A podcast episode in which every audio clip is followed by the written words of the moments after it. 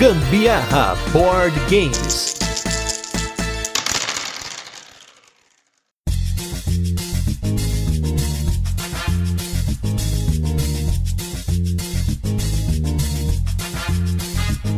Fala galera, beleza? Aqui é a Carol Guzmão. E aqui é o Gustavo Lopes e esse é mais um episódio do Gambiarra Board Games, o seu podcast fillerzinho sobre jogos de tabuleiro que faz parte da família de podcasts Papo de Louco. E nesse 44º episódio de resenhas, quem vai ver mesa é o primeiro jogo da editora nacional Cordilheira Games, do designer Tomás Queiroz, o jogo Alumbra o Duelo. Mas antes, vamos para os destaques da semana, os recadinhos vão ficar para o outro cast dessa semana, e logo a gente volta com a nossa resenha, onde nós apresentamos o jogo, comentamos como ele funciona e a gente fala das curiosidades, da nossa experiência e opinião.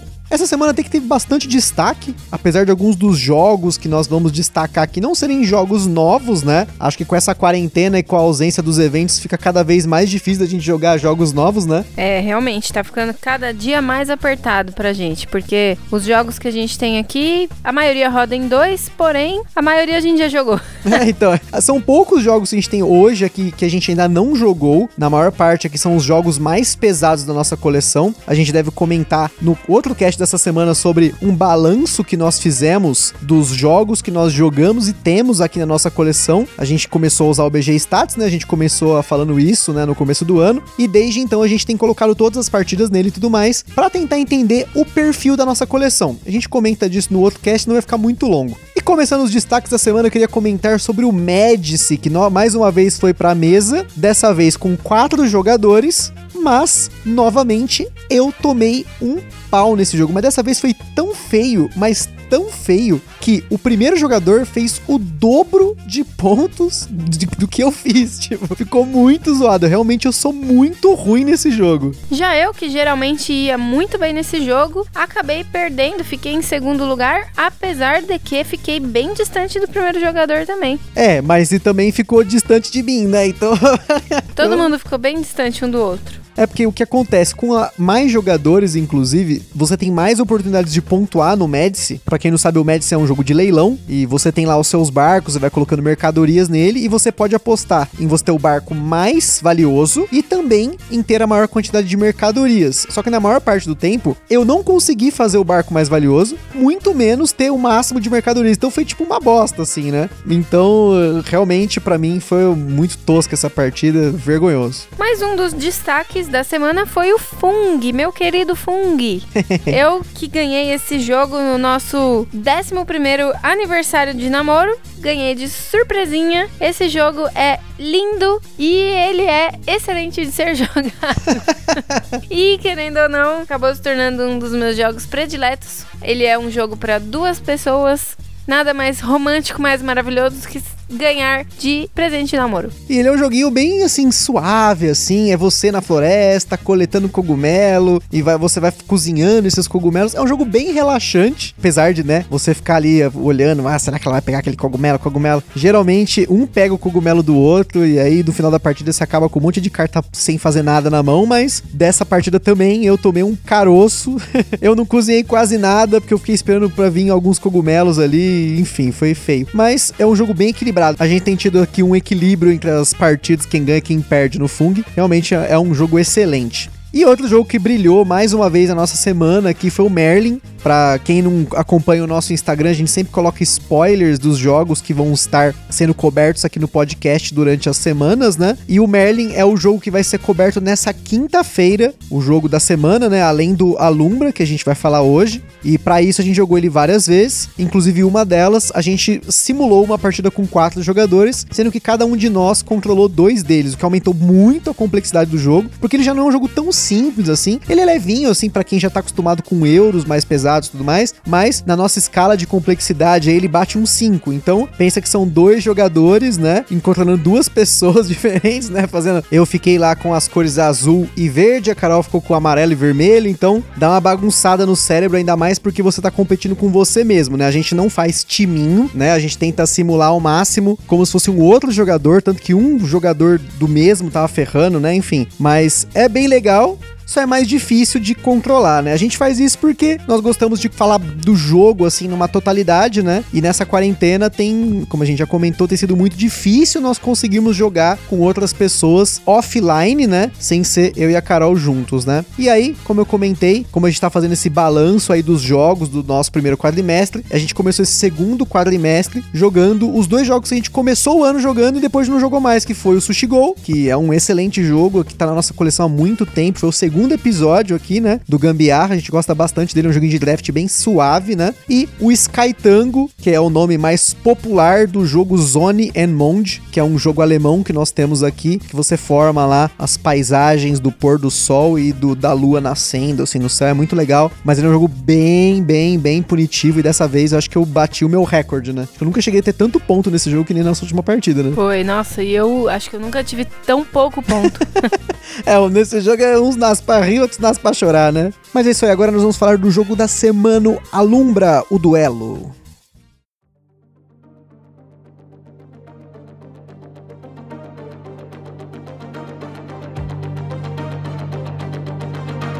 O Alumbra é um jogo para 2 jogadores lançado aqui no Brasil pela Cordilheira Games, com duelos que duram em média de 5 a 10 minutos. As mecânicas do Alumbra são ação simultânea, ação programada e gestão de mão. Na nossa escala de complexidade, ele bateu lá na base 1 de 10. O Alumbra foi vendido durante a campanha de financiamento coletivo através do Catarse por R$ 59,00, sendo o preço de venda dele na faixa dos R$ 70 a R$ 80,00.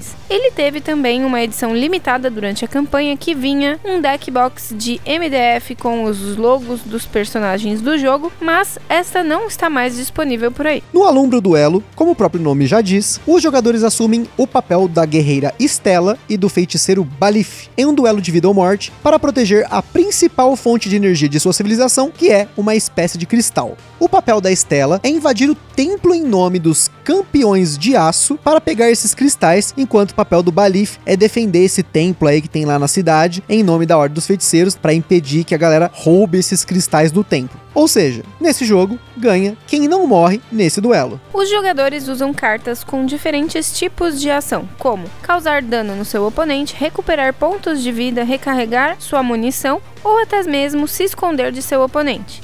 A chave do Alumbra é tentar ler o seu oponente e tentar jogar a carta certa para ou causar bastante dano no oponente ou recuperar seus recursos para se preparar para um novo ataque. Você começa o jogo com 6 cartas na mão e no seu marcador de jogador, 10 pontos de vida e 5 pontos de munição, que também vai até 10. A forma como você joga as cartas em jogo muda na seguinte sequência. No primeiro turno você joga 3 cartas, uma por vez. Você joga, revela, joga, revela, joga, revela. No segundo turno, você joga 2 cartas simultaneamente, que são reveladas uma após a outra, e por fim, a terceira carta. Do terceiro turno em diante, você precisa programar a sequência de 3 cartas e elas são reveladas nessa sequência. As cartas de ataque têm um custo em munição, portanto, para ativá-las você precisa ter aquela quantidade de munição disponível. Como a gente já comentou, algumas cartas, se jogadas contra outras, cancelam a carta do oponente. No começo de cada turno, os jogadores compram 3 cartas para completar a mão de 6 e, quando sobram 3 cartas no deck, reembaralham a pilha de descarte e começam novamente. E é isso.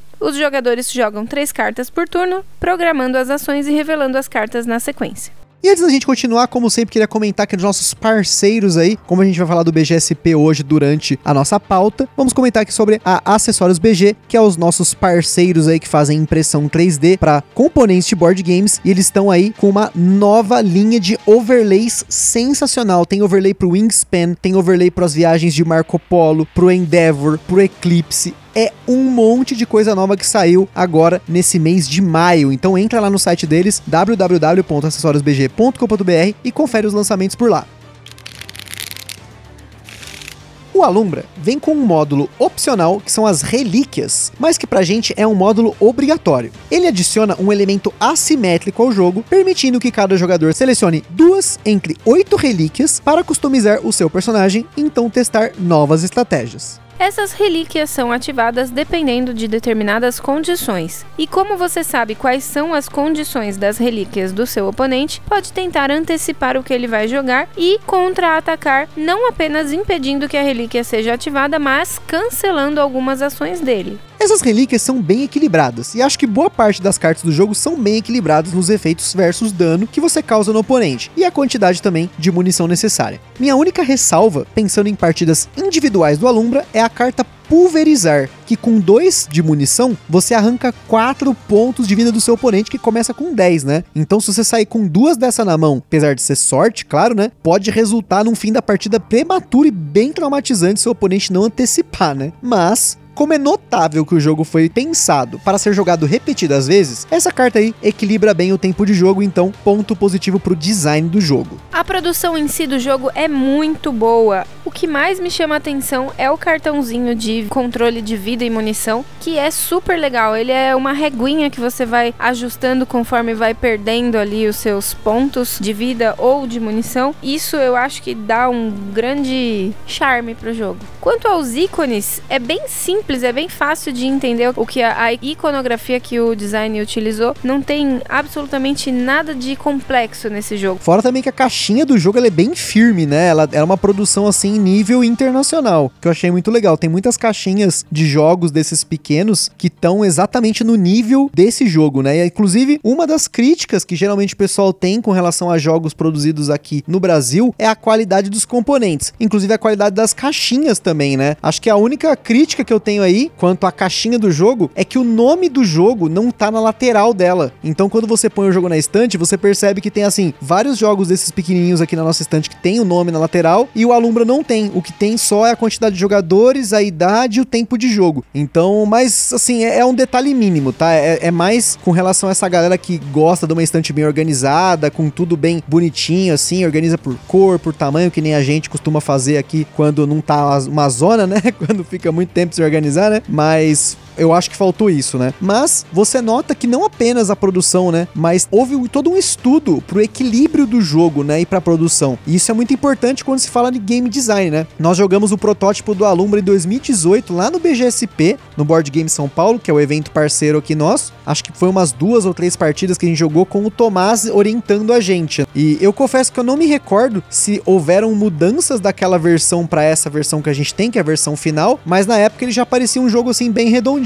Segundo a página do Catarse do jogo, foram feitos mais de 500 testes com o jogo e provavelmente nós entramos nessa conta aí. E falando sobre estudo, o Tomás tem um canal no YouTube com um acervo de vídeos, só falando sobre game design e dando algumas dicas para quem pensa em fazer jogos de tabuleiro. Inclusive, um dos últimos vídeos é um vídeo muito bacana que ele fala do jogo Dominion, né? Que dizem que é o pai da mecânica de deck building, que ele explica como que o deck building funciona no jogo, lá, os loops de sucesso, assim, é muito legal. Eu gostei bastante, eu me interesso bastante, não porque eu quero fazer um jogo, mas porque eu me interesso na parte mecânica dos jogos de tabuleiro, no background, né, no que tá por trás do jogo em si, do skin que a gente vê, né, eu acho isso muito legal, o canal dele assim eu recomendo bastante. E por fim, como não pode faltar, a gente sempre fala aqui, antes de entrar nas jogatinas, vamos falar de coisa boa, vamos falar de top term, não, vamos falar de sleeves. O jogo usa o formato padrão, 63.5.88mm, e cada deck de cartas, né, no Alumbra, que é o que você realmente embaralha, são só 18 cartas por jogador, ou seja, 36 sleeves você resolve as cartas que realmente precisam de sleeve. Agora, se você é daqueles puritanos que slivam até Player Aid, coloca mais 9 na conta aí, que são as 8 relíquias mais o Player Aid, né? É bem importante você slivar o jogo, pois como as cartas não têm borda branca, a tendência com o tempo de você ficar embaralhando é que as bordas das cartas comecem a ficar esbranquiçadas. Então, vale a pena você slivar muito mais, porque como são partidas rápidas, você acaba jogando várias em sequência. Teve um dia que a gente jogou acho que umas 6, 7, foi quase uma hora de jogo, e embaralhar demais vai acabar desgastando. Então, é importante, lembra de colocar na sua conta aí um pacotinho de sleeves. Quanto aí às nossas jogatinas, nossas vivências com o Alumbra, na minha opinião, o Alumbra ele é um jogo que ele tá bem na balança em relação à sorte e estratégia, sorte versus estratégia.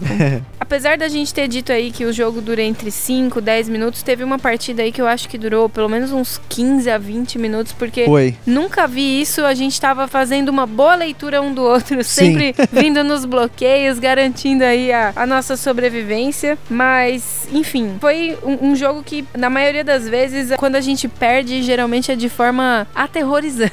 É tipo, pum, morte, fatality, brutality. Você nunca tá esperando, né? É, são mortes que vêm assim, caramba, eu tava me planejando pra resolver essa, recarregar minha vida, enfim, e aí toma uma pulverizada e já era, morreu, caiu duro. Sobre as relíquias, a gente usou bastante, né? A gente só jogou as primeiras partidas pra pegar o esquema do jogo, que por sinal é muito simples, o manual tá bem explicado, e se o manual não for obstante, você tem um vídeo lá no canal do Tomás explicando como que o jogo é jogado, mas ele é muito simples. Eu achei muito legal esse esquema de você começar jogando uma carta por vez, depois você joga duas e depois mais uma e depois programa as três ações. Assim, isso é um charme pra mim no jogo. Não era necessário que fosse assim, mas é assim, e isso é muito legal, porque quando você faz essa programação das ações, você tem menos liberdade, né? Você tem que planejar mais. E como você sabe as cartas que tem no deck, porque os decks são simétricos. É claro que se você ficar memorizando as cartas do oponente é meio chato, né? Você acaba decorando, não é muito legal, assim, não é a ideia do jogo, né? Mas você consegue, você sabe quantas cartas de cada uma tem, o que já saiu, e como você tem as relíquias, né? Como a Carol comentou lá em cima, quando o oponente tá investindo na relíquia, você percebe que ele tá tentando ativar a relíquia. Então, você acaba blocando. A gente teve poucas chances de usar a relíquia justamente por isso, né? Um acabava lendo o que o outro tava fazendo e acabava bloqueando as ações, né? É, isso dava uma boa atrapalhada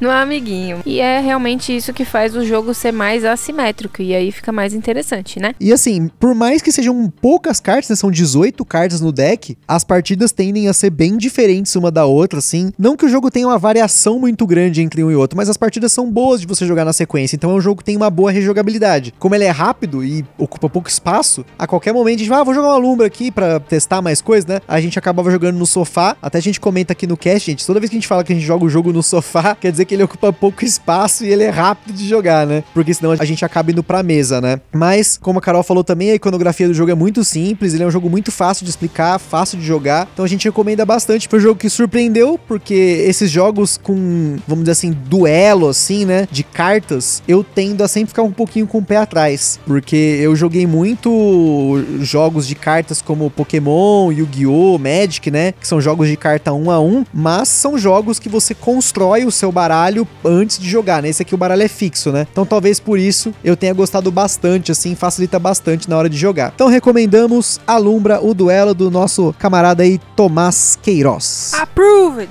E é isso aí, pessoal, ficamos por aqui com mais um episódio do Gambiarra Board Games. Lá no site do Papo de Louco você encontra vários links para conhecer mais sobre o jogo e principalmente a opinião dos outros criadores de conteúdo. E no Instagram também tem as fotos do Alumbra na nossa mesa. E como sempre, se você já jogou ou comprou algum jogo que a gente falou aqui no podcast, você entrou aí em contato com o Tomás, conheceu a Alumbra, comprou a Alumbra, depois manda aí o que você achou pra gente ou qualquer sugestão. O nosso e-mail aí é contato@papodelouco.com, ou também vocês podem encontrar a gente como sempre no Instagram, que a gente passa o dia inteiro lá postando foto, respondendo comentário e tudo mais. E pra quem tem loja, editora, qualquer coisa relacionada a jogos de tabuleiro e talvez queira fazer aí uma parceria com a gente, já tem o nosso contato. Compartilha o link deste podcast com a galera no Facebook, no WhatsApp. E é isso aí, a gente espera que vocês tenham curtido. Um beijo pra todos, até breve, tchau. Um forte abraço e até a próxima.